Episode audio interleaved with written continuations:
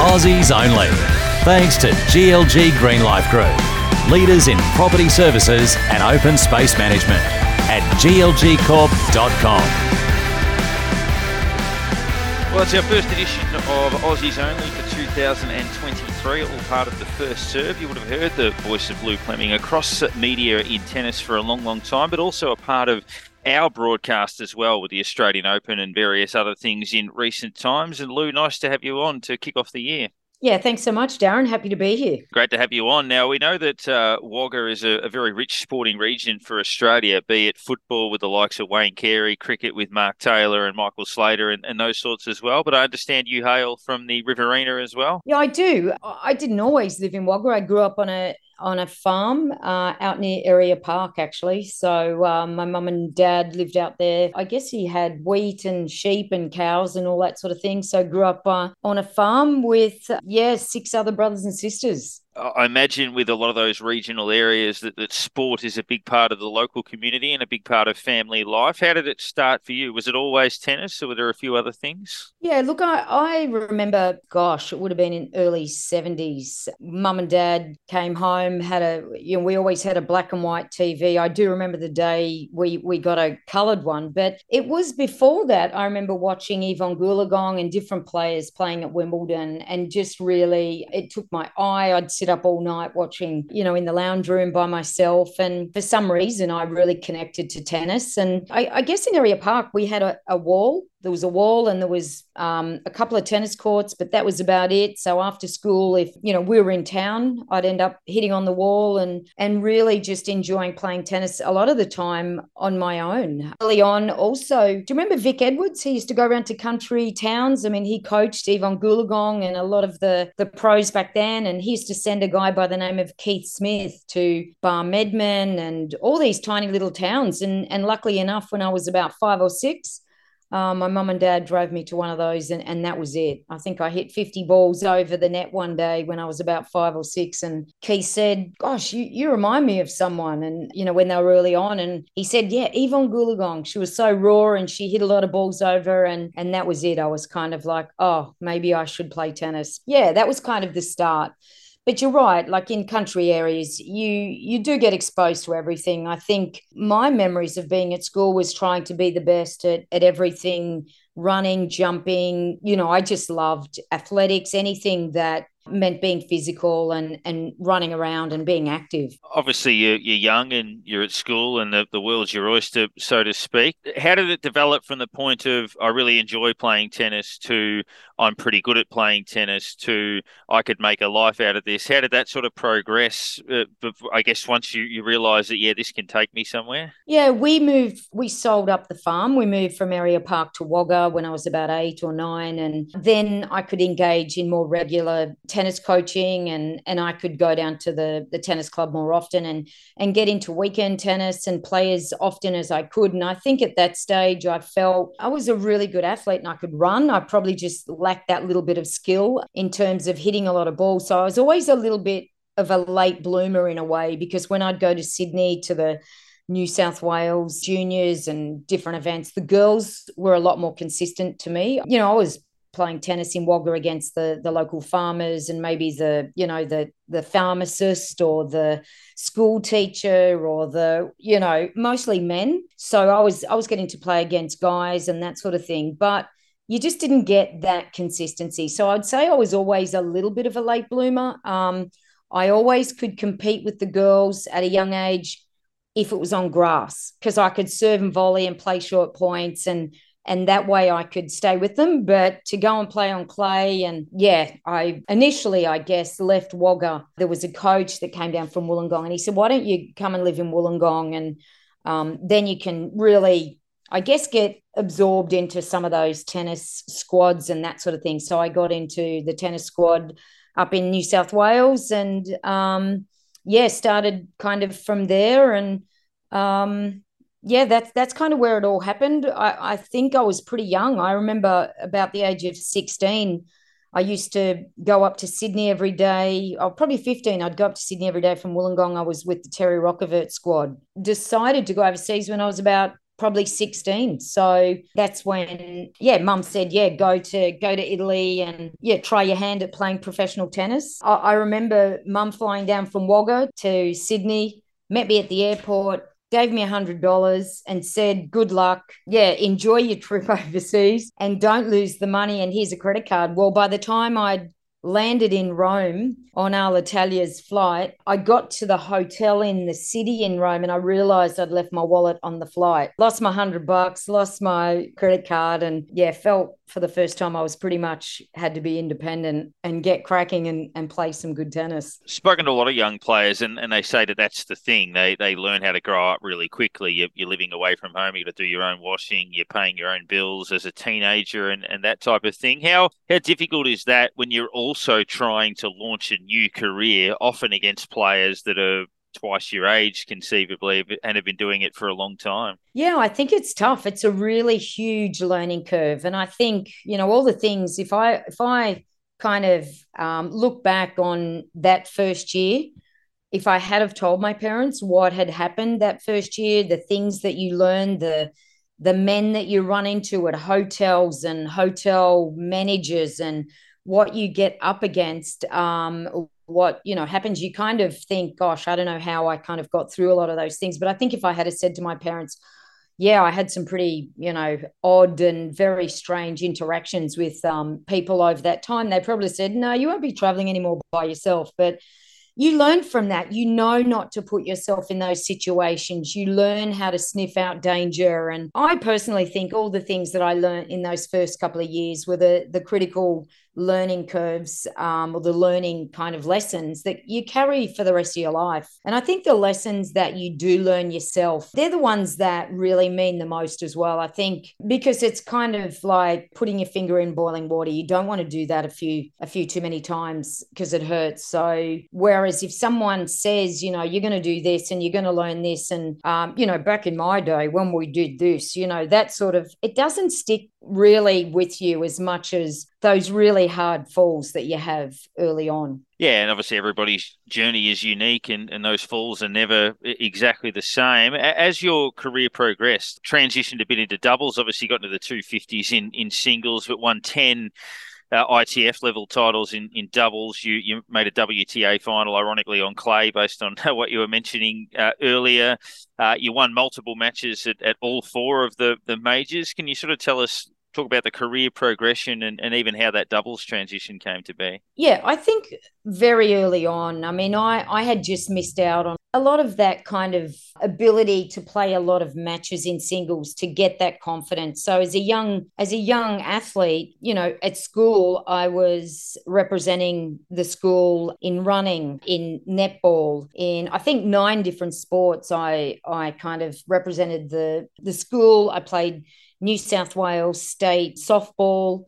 And there was a stage there whether I had to say tennis or softball. So for me, I missed out on a lot of that formative, that real deep, playing a lot of juniors and, and winning a lot of matches at that singles level. So for me, it was how am I going to survive? It was always survival mode. And immediately when I went to Europe, because I lost that hundred bucks, I had to think of ways to to manage. So if I was getting to doubles finals and immediately I think my very first tournament I played, I I won a ten thousand, and then the next week went to Kitzbühel, won another ten thousand, and I just kept doing well. Or you know, you'd get to the finals, and that was enough to keep you basically in a hotel for the week, and and it would keep you uh, with making a little bit of money and in the tournament. So quickly that was my strategy for survival and and then i think it's really hard to change that if you you're doing well in doubles then you're not quite getting there and you're getting that practice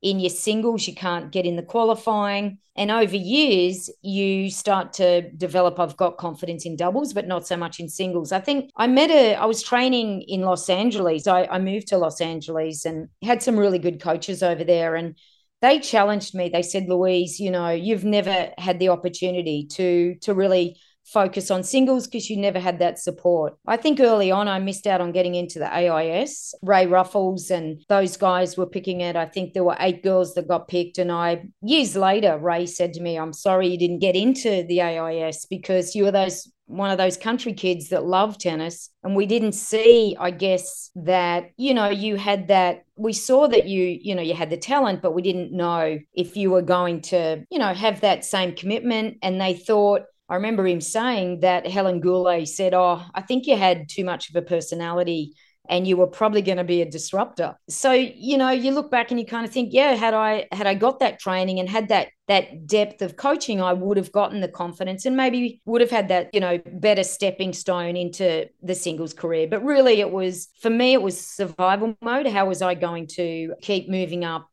and and play grand slams and that's what you really want to do and it was just easier to do that in doubles than in singles so but what i was going to say i got to la and i was with some guys training there they said to me look we'll pay you if you go and play singles we'll pay you for every match that you win so don't worry about doubles and i, I focused on singles for a little bit and I qualified for a WTA event. Qualified, it was in Japan. So I got into my first WTA and it was at the end of the year and my ranking was 299 at the end of the year. And it was the first year that the WTA said if you're outside the top 300, you can't play qualifying the next year. January 1, I think my ranking went to 302. And so for that year, I missed out. I couldn't play any WTA events in singles. So that was, that was just, yeah, it's just one of those things that happened. But I was really focusing on singles at that stage. And then the pause button hit. So it was just back to doubles. Do you look at it, the, the coaching you now? The, the way that perhaps some of the better singles players, certainly on the women's side, have had that sort of doubles grounding. You look at Sam Stosur, who played a lot of doubles and had success. Ash Barty won a, a, US Open and played multiple finals before she got to that level. Caroline Garcia, even Iga Swiatek. Uh, Aryna Sabalenka won doubles slams, Azarenka, those sorts of players. That, that it, it is something that can really assist, particularly if you're at the top end of the game and you don't have to worry about qualifying and things like that. That that there is a way that it can make your your singles game better. Oh, absolutely! Winning matches, you know, and getting your confidence. Just being on a tennis court and winning is really infectious, and it's great for your confidence. But you need to have that person next to you as well that's helping you explore your singles and to get that confidence. And I think if you look at all those players Sam had Dave, you know, certainly Ash had Craig. And you've got to have that that person that's really instilling that genuine confidence and that skill set of moving differently, constructing points differently. And I think, yes, on that confidence level, if you've got that person, I think it's a it's a great way to make that next step. There's no question about it. And for a lot of players, they need that that financial assistance, particularly in Australia. I think we don't see that same level of backing that you see of a lot of players that come out of the US. A lot of parents are quite wealthy. You know, from a young age, you, you'll see a player out there traveling with a coach at the age of 15, 16. That's astronomically so financially demanding on families. And in Europe, you'll see a lot of the very best players coming out of Eastern Bloc countries and and Russia and different places where they've got a coach and they've had that offer of financial agreement or something where either it's a payback or whatever but I think it's almost impossible to break through without the real support of a great coach. There's there's really no question about that. You need to have that. It's a good transition. Obviously, you, you did move into coaching and had a really successful tenure. Can you tell us about that transition? Obviously, 2006, you were appointed the, the national touring coach as well, but the journey started a, a bit before that. I got a phone call from Tennis Australia. Craig Morris, I think, was uh, in charge at that time, and he just said, "Lou,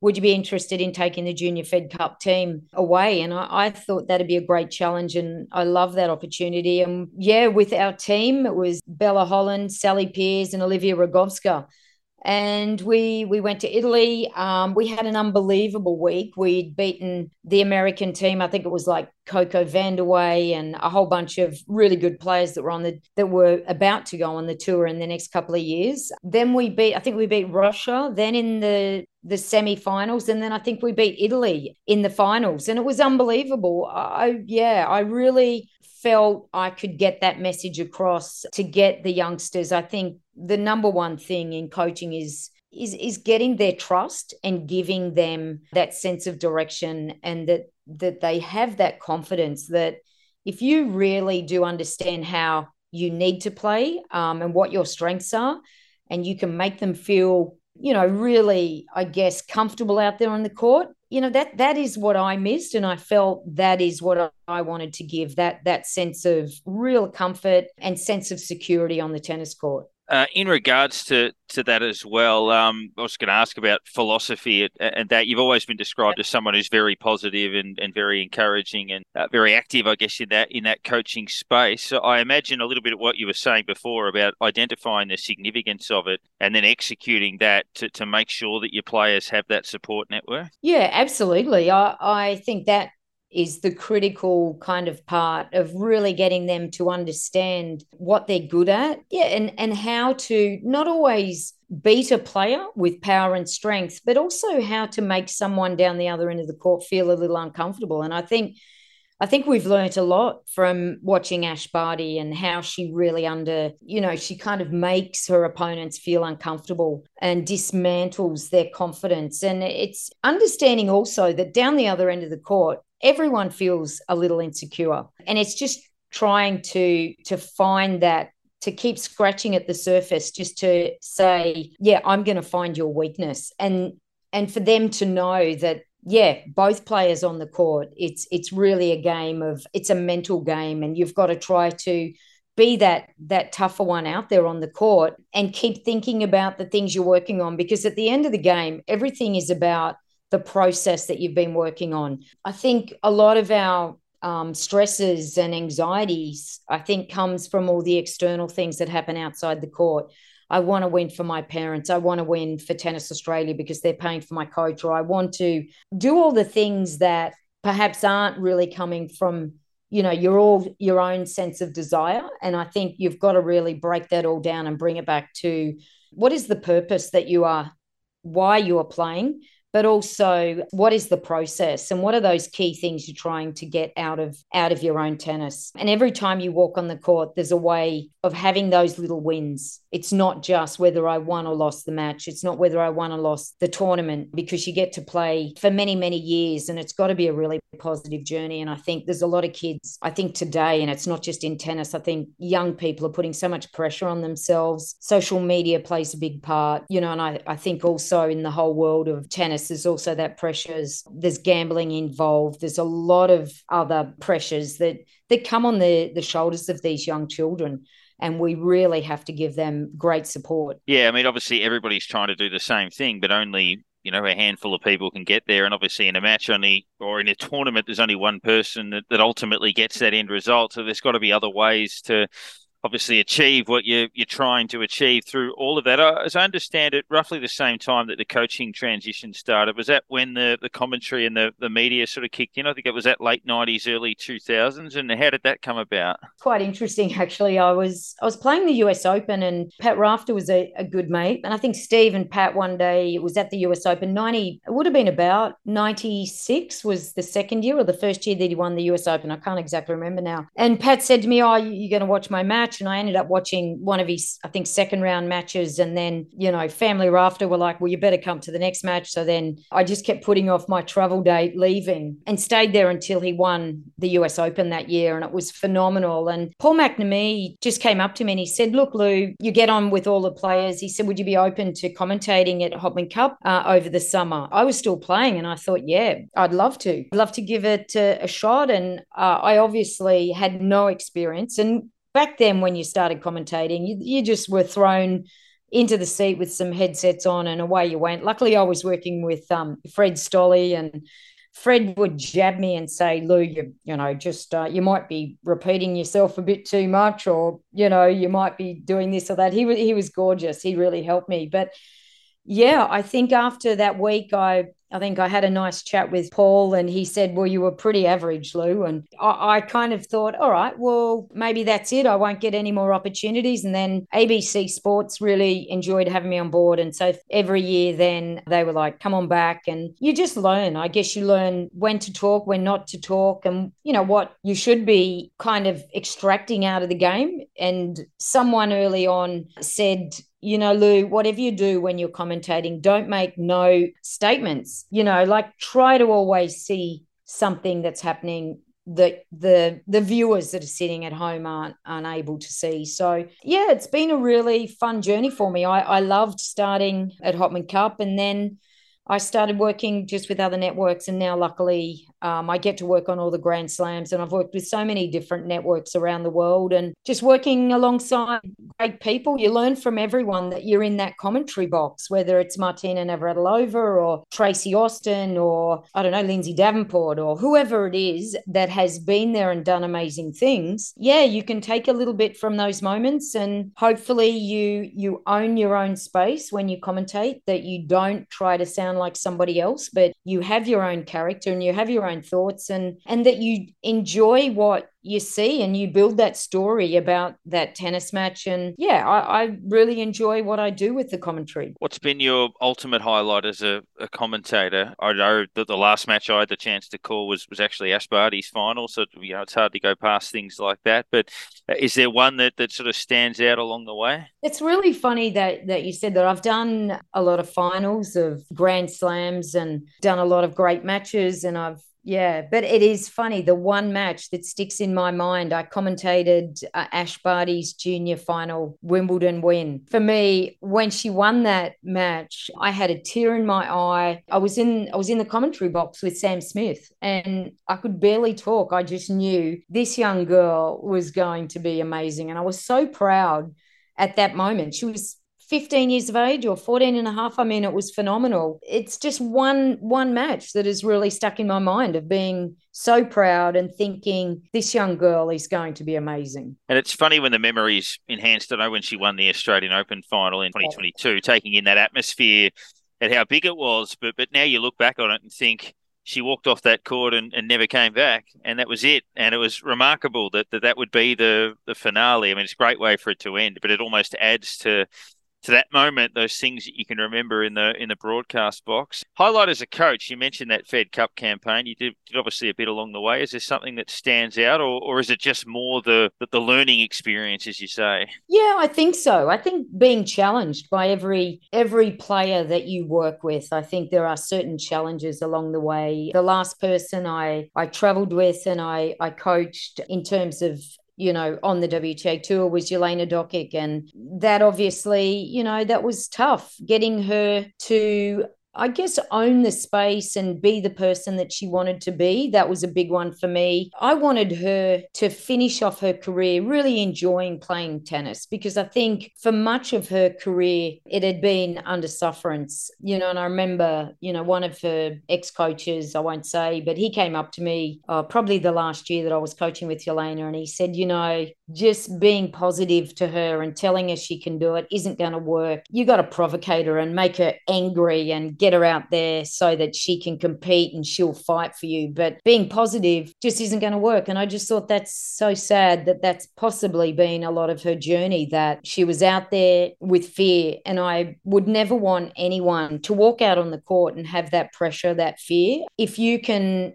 just allow someone, you know, to express themselves in every way, to be so inspired, to love the game. And I, I, feel, in a way, very sad for Ash that, you know, probably the last six months of her life were the best six months of her tennis career but she probably had realized that it didn't give her that significance that that love of the game that she thought she really wanted. It imagine winning wimbledon and then not having the butterflies at the end of the match and and feeling like this was the most amazing time of you know your life. And then to to have to back it up and to know that she was going to probably retire after the Australian Open, I don't know how she did that. I, I, honestly don't know. So amazing for her. But I guess, you know, the best moments are watching your young athletes really be good human beings as well. For me, that that's a win-win remarkable, as you say, with with Ash, with the, the 44 years of history, knowing that you're going to retire, it's probably your last chance, and you're able to go out there, bottle that all up, and, and get it done at the same time. And spoke about Jelena, obviously her book's heart wrenching, and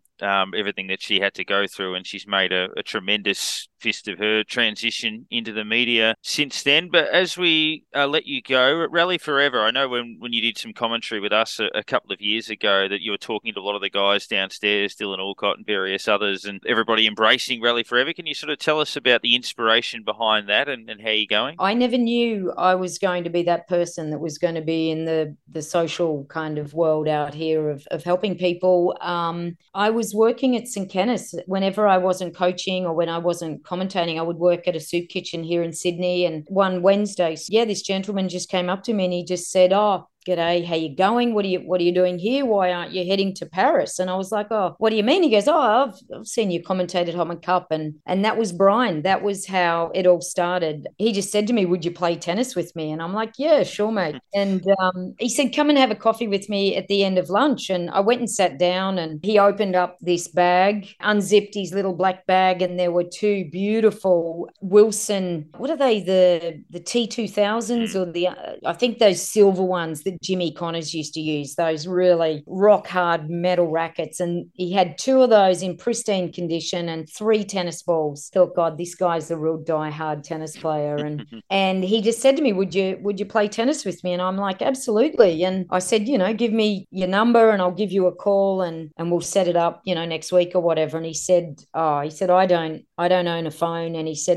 I sleep in the rough down there in the bushes near Rushcutters Bay. Yeah, he said, What what about meeting me six o'clock next Monday morning? And I was like, geez, Sunday, early at six. I said, What about what about 7 a.m.? I woke up this morning, pouring rain, thought, gosh, what do I do? It's a storm. I may never see this man again. And I drove in there and here Brian was on the court pouring rain, standing there with his racket and balls, just waiting for me. And four hours later, we played, and he was awesome. I saw, I saw just the life changing kind of moment for him because he he said he never had anyone to practice with. He said he always um, just hit on the wall. And so after that, he just said, "What time tomorrow?" and and that was the beginning of Rally Forever. I a year later we we incorporated and we started the the foundation to help other people. So now we just run a free community tennis program and we're reaching out to clubs and coaches all around Australia to come on board, give one hour a week of their of their time to give back to the community for people that are struggling with social connection or mental well-being whether it's yeah anyone that's really struggling in the community whether they've got could be bipolar it could be schizophrenia it could be just low mood it could be just loneliness. We've been working with guys that have been recently re- um, released out of jail with the salvation army and uh, it's it's been incredible. Some of the life changing kind of stories and the people that come and say thank you. It's phenomenal, and it's been growing incredibly well and making some amazing partnerships and connections. And I, yeah, I want to get a tennis racket in every single person's hand that's never played tennis. It's never felt like they've fit into what is really perceived to be a little bit of a an elitist sport. I want to break down every barrier to let anyone play that wants to have that opportunity community and, and have fun and connect and get out in the sunshine you know all those benefits that tennis kind of brings. It's it's really it's pretty magical what happens on the court when you get a group of people together that maybe are struggling in the community but when they start saying to each other you're awesome that's awesome you can do it that's a great shot. Good on you, Roger. Whatever it is, it just gives them something to look forwards to every week as well. Yeah, the, the power of sport, the power of human spirit, and how often those two things go hand in hand is quite remarkable. But uh, Lou, thank you very much. It's been a pleasure chatting to you for our, our first edition of the year, and uh, keep up all the wonderful work. Your, your, your passion for the game is, is certainly infectious, and, and you've given back plenty over the journey. It's fair to say. So uh, thank you very much for your time. Brilliant. Thanks, Darren. Thanks for the opportunity.